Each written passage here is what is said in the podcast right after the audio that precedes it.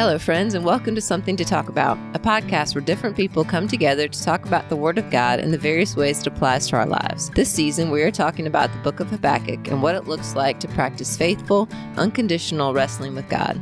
I'm Amber Barrett, and joining my co host Erin and me in conversation today are Laurie Myers and Shannon Myers. And we are glad to have the two of y'all with us. And Laurie, you're going to tell us a little bit about how you and Shannon know each other and why you share the same last name. Shannon is married to my son Paul, and she's the mother, excellent mother, Aw. of four of my six grandchildren. Yeah, when did they get married? In May of 2007, All right. Did you know Shannon at all before her and Paul started dating? well, during not during not before dating, Actually, yes, because when he invited me to Augusta, yeah. we were just friends. We were not dating. I did not think he liked me. I would not have come with him if he if I knew he had liked me. you would not have been as comfortable meeting the parents That's very true. if you thought he liked Yeah. you. That's so very true. he kept that under wraps, How about that? which That's always cool. makes it easier. Well, Laurie, I include you in a story I always tell about how John and I met. My husband Yes. and I met, but we were having lunch at your house, and after lunch, we stood and talked in the parking lot for a little bit, and he asked me to go to a concert. And I just was, I was on cloud nine driving away that day just because I had always thought he was a neat guy. And one thing led to another. But I always attribute our lunch at your house as one I of the remember that. I was cleaning off the dining room table after you left, and as as I come in the dining room, I'd look out the window and oh, they're still there. And I'd take some dishes back, and I come into the dining room. Oh, they're still there. They're still oh, there. Oh, that's great. It was a good times. So I appreciate you setting us up un- unintentionally. Well, we are going to move on to our first things first question, which we do at the beginning of every podcast. So you're going to answer the question and tell us a little bit more about yourselves. The first things first question, I guess it goes along with our love theme, didn't intend, is what was your first heartbreak? And Shannon, you get to start us off on this one. Hello, I'm Shannon Myers. I'm 39 years old, and I've been married to my husband Paul for 16 years. We have four kids. Their ages are 12, 10, 7, and 1. By training, I'm a pediatrician, and almost three years ago now, I stepped away from private practice to prioritize our life and raising our children. Um, it's been a transition, but a beautiful one for which I'm so thankful. So, your question um, what was my first heartbreak? Well, I remember back to when I was five years old and it may not be as you're anticipating, but this little blonde hair, blue eyed little girl. But I was born to a single mom, and up until five years old, we lived with my grandparents, who I referred to as Mammy and Papa. Well, when I was five, my mom married my dad, who adopted me, and Though it was a joyous event for everyone, I was absolutely heartbroken because I was moving away from my grandparents. Mm. I just remember sobbing at their wedding and I didn't understand why the change needed to happen, but that was my first heartbreak. Sorry to be such a Debbie Downer on the first question, but you did ask heartbreak. I did ask heartbreak. That was truthfully the first one. So- Yes, it's it's hard to not be Debbie Downer when it's a heartbreak, and that sweet little five year old heart that would have known those grandparents as part of your life, and mm-hmm. not have been able to see that this new love could be anything good because it was pulling you, pulling you away. How far away from them did you move? Oh, an hour and a half. Okay, Yeah, but I was five, so But still, was, yeah. you know, across the globe. Yeah, Yeah. which says a mm-hmm. lot for their impact in your life. Yeah, my grandfather led me to the Lord when I was five, so I have a great relationship with him. Yeah, that's great. What about you, Laurie? Michael and I moved to Augusta in the 90s, so we've been in the church a long time and raised our children here. I mean, they were a little bit older, junior high, high school. But my husband is retired now, so that's who we are. Well, as I was thinking about heartbreaks, I went back to junior high and high school because that was those are the first heartbreaks I ever even remember, and it was always related to other people. You know, seeking other people's attention. Like I wanted to be elected to something, or I wanted to be chosen for something, or I wanted to be included in something, and I wasn't. Yeah. So those were the first beginnings of, of heartbreaks is the rejection of other people. Yes, which you feel keenly in middle school and high school. Definitely, Laurie, resonating with some of that middle school sadness of just not getting my way, like be, being really heartbroken by being left out or not winning the thing. Super competitive. Uh, Amber, we've talked about this before. I think I used all my competitiveness up as a youth. And I definitely remember having some of those moments of it's just like, ah, I didn't win. That's really sad.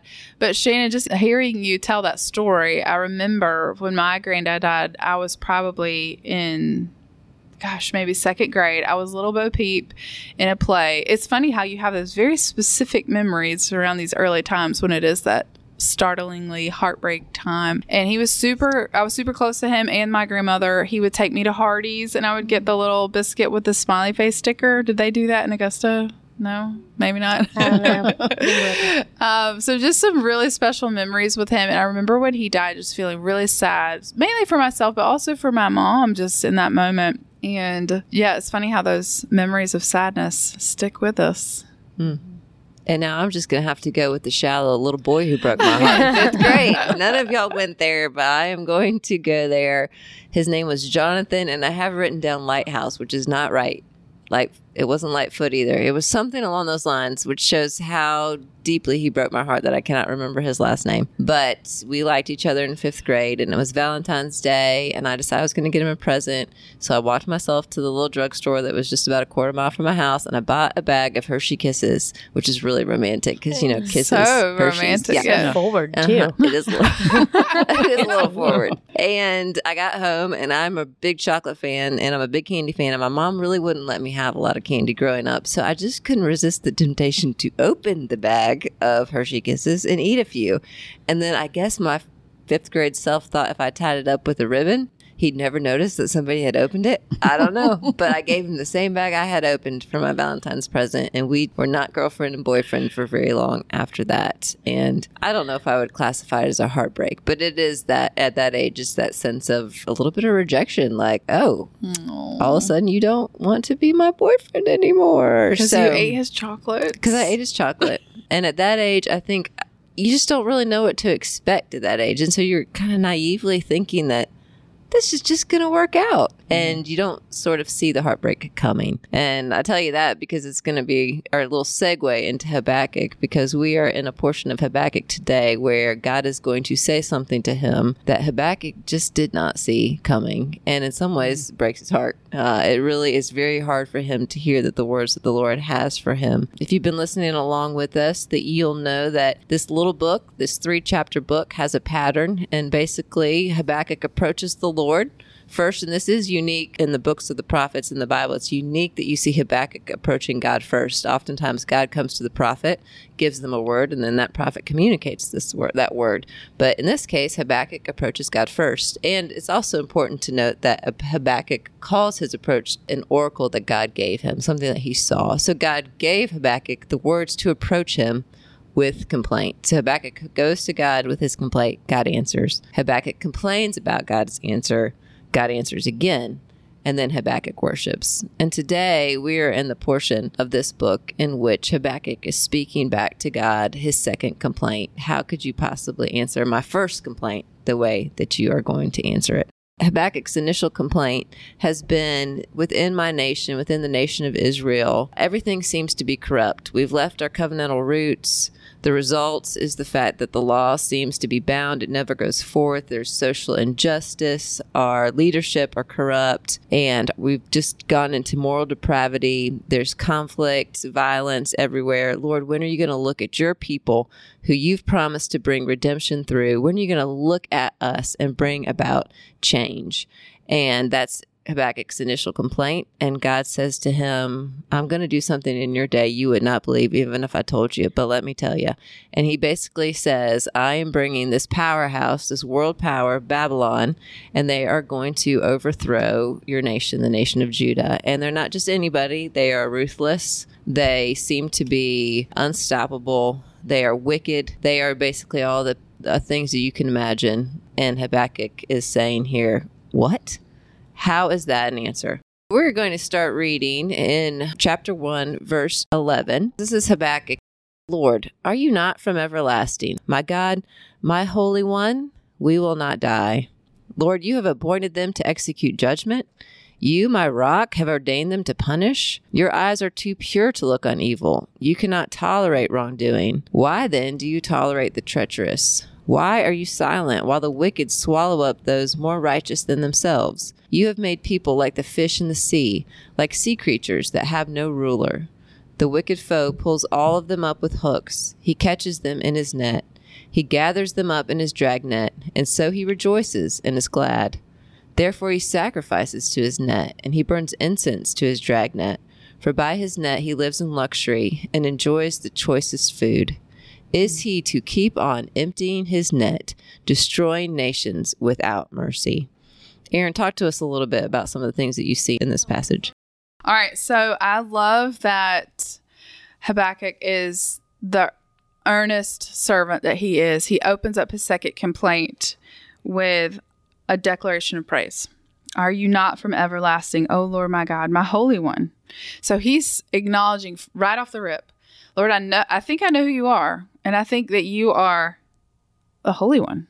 And what you're telling me seems in flagrant opposite opposition to who I've known you to be, to what I've perceived your character to be. I don't get it. Like he's frustrated. You can read the dare I say anger in the room. Like, mm-hmm. and he's taken that to the Lord. I think we talked about this in the last couple podcasts, like how we deal with our tough hands that we're dealt, like when we take that to the Lord, like how that brings life and freedom, even if we don't get the answers, even if there's some mystery there. And here we see Habakkuk, he's hashing it out with the Lord. Like, I don't think this makes sense with who I know you to be. Like, turning us over to the most wicked people that I know in my universe doesn't seem like the God that I've known mm-hmm. in ages past what I was asking you for was to give us the kingdom uh, that you've promised. I've, I, I, thought I was asking you for good kings over Judah. That's what I was crying out for deliverance for. But instead, you said that you're going to bring in the Babylonians for chastisement. Like that doesn't add up. So he's taking his complaint to the Lord and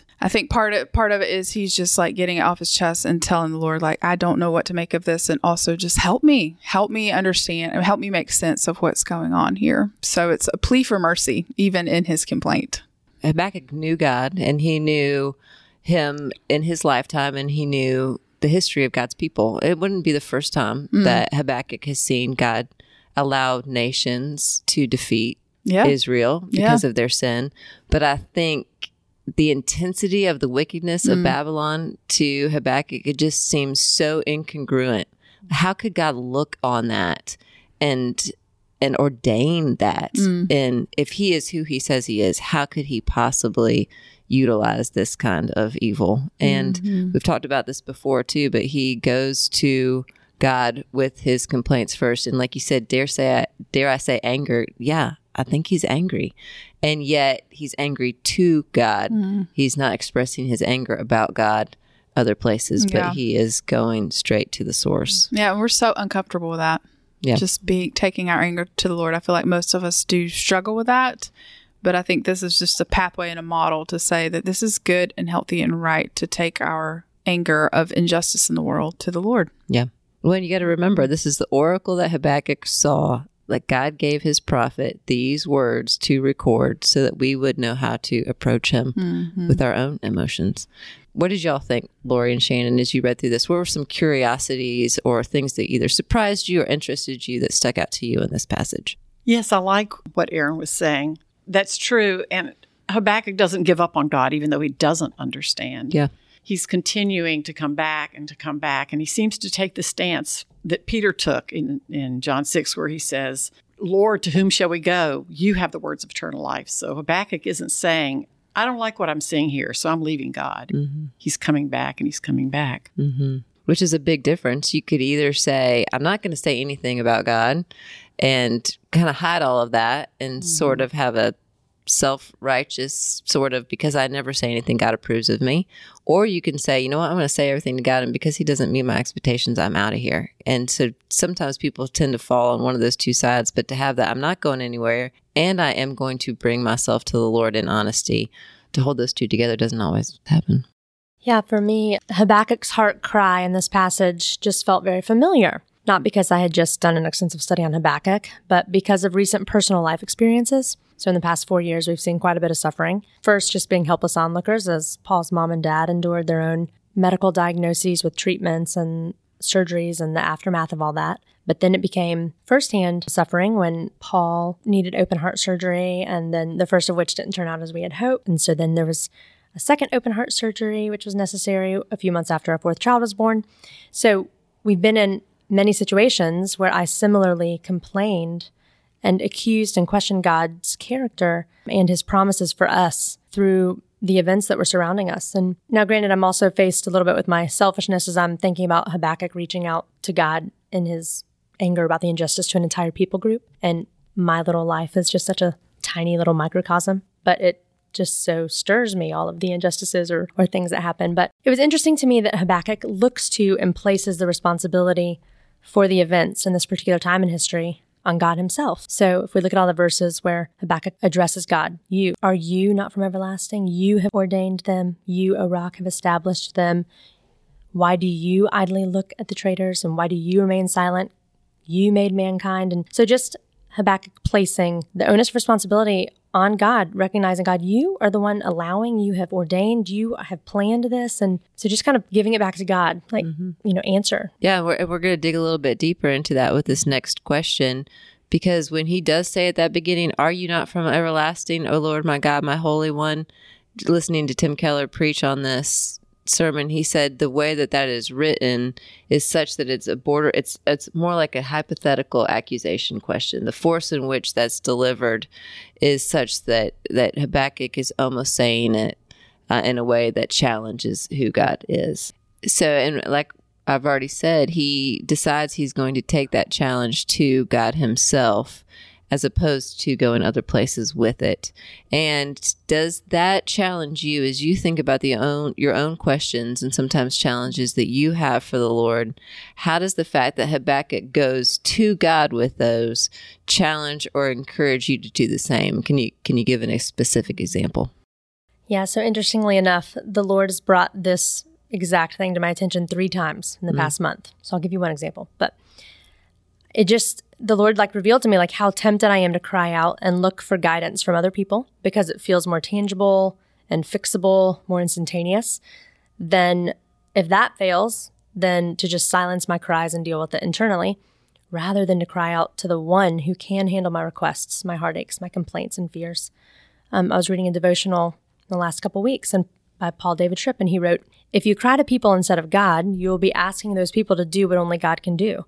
They will feel overwhelmed and unable, and you will grow more desperate. If you silence your cries, crying only to yourself, you will feel increasingly alone and without anyone who cares and understands, and you will feel more and more helpless. Mm.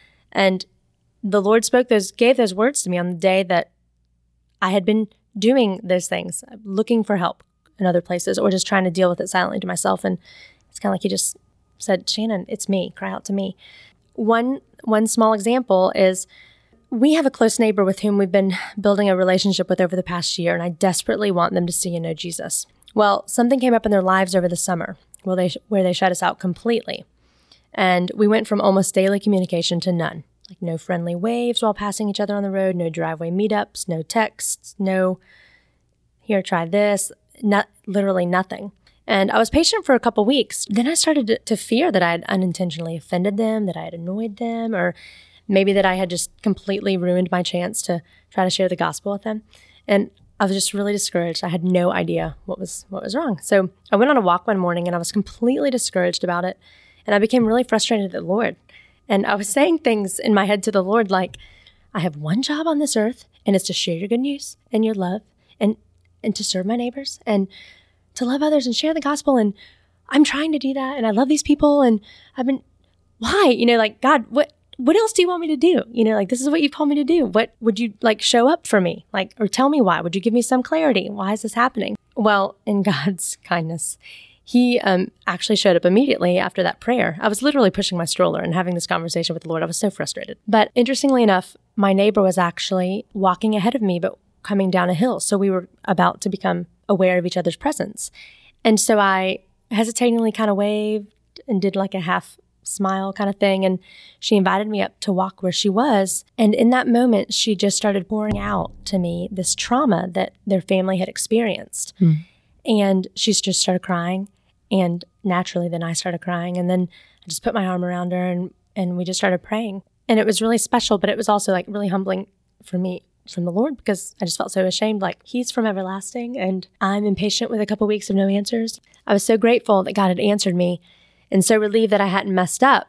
And then I also couldn't help but feel ashamed to be so impatient with the Lord. I mean, He is from everlasting, and I can't even tolerate a couple weeks without answers. But grateful that He answered that complaint at that time. Well, and don't you love the fact that that's the complaint He put in your heart is to say, Lord, this is who you are, and this is what you've given me to do. And I don't understand why, if this is who you are and what you've given me to do, why I have been prevented from doing it. And I know two weeks isn't a very long time, and we do get impatient much more quickly. And there is something to learn about waiting on the Lord. But at the same time, just to know that well, how great that that's your complaint, you know, to take Yeah. to the Lord and that you want to see him do that and that he honored that with that exact interaction, that immediate interaction with your neighbor to show you, I care about these things too. You're right. This is who I am.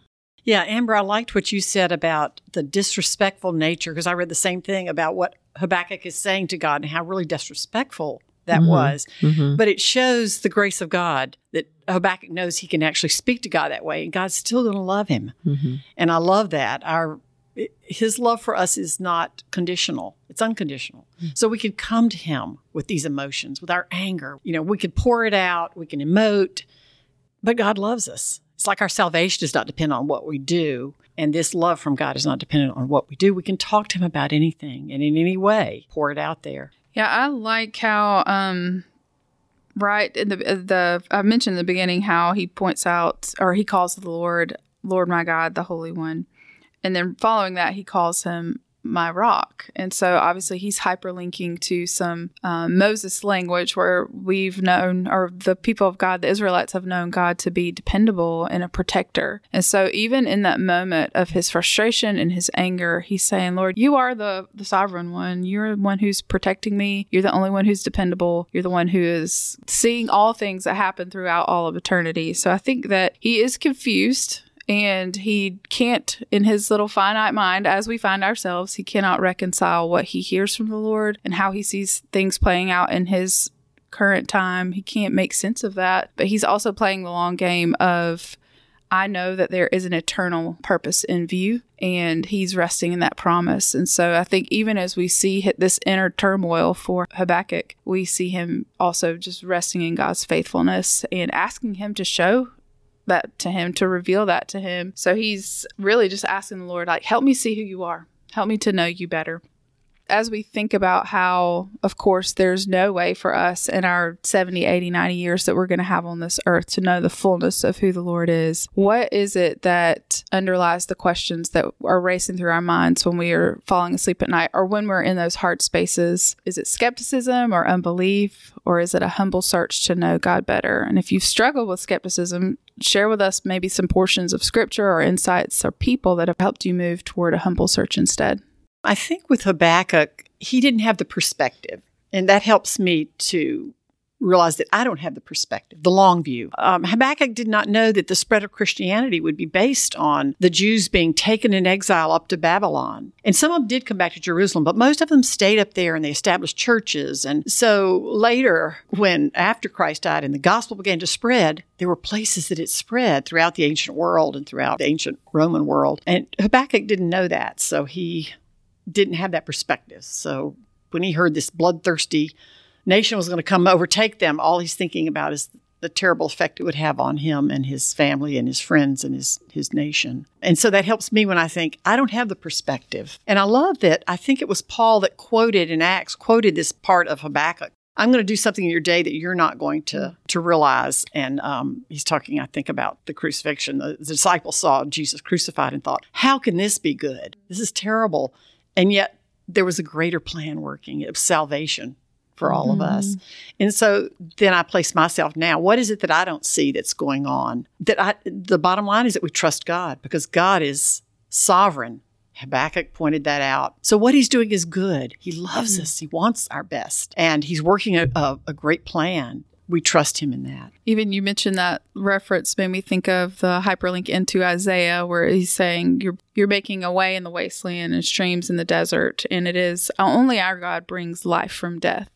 So I think that's kind of what you're pulling out is that even when things look dark and grim like you were referencing the cross, like the darkest moment of history, there's life coming from that moment, just exploding forth. I mean, it's hard for us as finite creatures to to really get a hold of, of that. Well, I certainly wish my questioning towards God sprung from my humble search to know Him more. And I desperately hope that as I mature in my faith, that I'll be like that and just understand my own limited view, and that my desire will become, um, or my desire for answers from the Lord will become the dominant force for my questions of the Lord. But I have certainly struggled with skepticism. And I believe that the skepticism is from my own finite naivety of who God is and his greatness, just like Laurie was describing, and just my limited my limited view. Well, you asked me what what helps with the skepticism. About a year ago, Mike Heron told a story um, during one of his sermons of a young man running in a dark alleyway. And this young man eventually found himself at a dead end, outnumbered on his knees, at the mercy of a gang. And he described this young man hanging his head and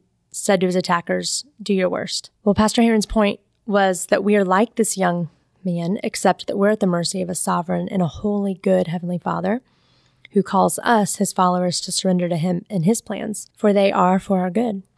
Well, during our own recent difficulties, I found myself many times weak and on my knees and with my head bowed and hands quietly surrendered, saying, Not my will, but yours. What else have I to do, or else, where else have I to go? And one other thing that has helped me when I have struggled with skepticism is this beautiful quote that was shared by a friend. And this quote is from Charles Spurgeon, and it says, I have learned to kiss the waves that throw me up against the rock of ages. Hmm. Why was that helpful to you? Well, I think because what Laurie was saying, when your perspective shifts from just like the here and now and understanding that there's this great plan of redemption that God has already finished because of Jesus Christ. So we're just waiting for the end, for Jesus to return. When our minds can focus on there and when our hearts are set on that, then these waves that just come out of surprise and painful waves, we we learn to kiss them. We learn to appreciate the hardships that draw us closer to our rock, our God. And so I can certainly say now, more than I would have been able to say four years ago, that I can appreciate hardships when they come and not have these knee jerk reactions. My faith is stronger than it would have been um, on the other side, now on the other side. We see the importance of having known the Lord over your life and as you move along, the further you go along, the more you know. The importance of having someone in your life who's gone further than you have and whose perspective is broader. And then, of course, God's whole redemptive story itself that spans the course of all the history that we know. Uh, that helps broaden our perspective. And we see that whole redemption story told from the beginning until now and we have a glimpse of what it's going to be like in fulfillment. And so to look through that perspective does change how we interpret the things that are hard. And yet at the same time, it doesn't mean they're not hard. And I think sometimes with skepticism, where we can get thrown, or I can anyway, is to think to question anything is wrong. But to question what we keep learning here, to question God saying, I need you to tell me like after Habakkuk says this, he's going to say, I'm going to station myself at my mm-hmm. post and I'm going to wait to see what you have to say because I need you to say something to me that I can't say to myself. And I think maybe sometimes with my skepticism, my problem is I need you to prove that you are who I think you are, that you will do what mm-hmm. I think you will do. And I have just an innate trust in my own perspective that I'm pretty sure I know. And it does take a while in some years to admit I didn't know. I thought this, but I just didn't know. But then I think sometimes it doesn't take the way some things are just plain hard. And I don't think God expects us to interpret them any differently. Death and sickness and heartbreak and all of the things that we experience in a broken world, they are hard. And so even while we can say, Lord, we believe you have good for us in this, we really are touched by and we mourn this and we struggle in this.